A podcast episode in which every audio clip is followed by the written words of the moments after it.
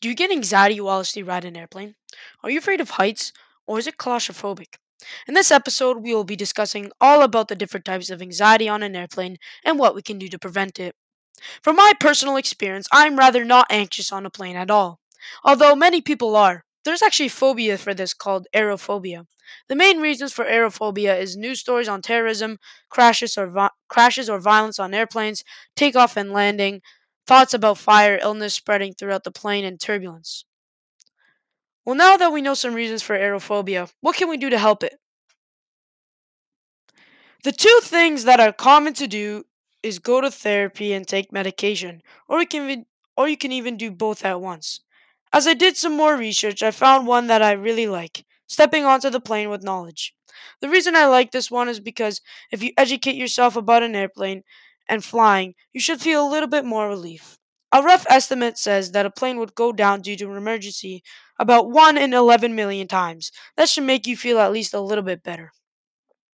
Well, now you're probably like, well, what if the pilot isn't mentally stable? But that's a discussion for the next episode where we'll discuss how to become a pilot and what it will take. Back on track here. I have my cousin here and his experience on an airplane. I'm going to be asking him three questions. Were you anxious? Was the flight enjoyable? And were you afraid of either crashing or claustrophobia? Um, my personal experience on an airplane was that I was like very young, so I I only could remember a little bit, but I remember um being like scared and my mom was like holding my hand and yeah, that was that was that. And the flight was pretty enjoyable because like I got coke and my my mom was just like showing me videos on her phone. So that was pretty fun. And I I was afraid of it crashing cuz I was like very I, at the time I didn't like like going on airplanes and stuff because that was like one of my fears. And but like I didn't feel claustrophobic on the plane at all. So yeah, that's about it. A fun fact you're actually more likely to pass away in a vehicle crash rather than an airplane crash. And I know that a lot of people take cars, whether it's to go to school or the mall.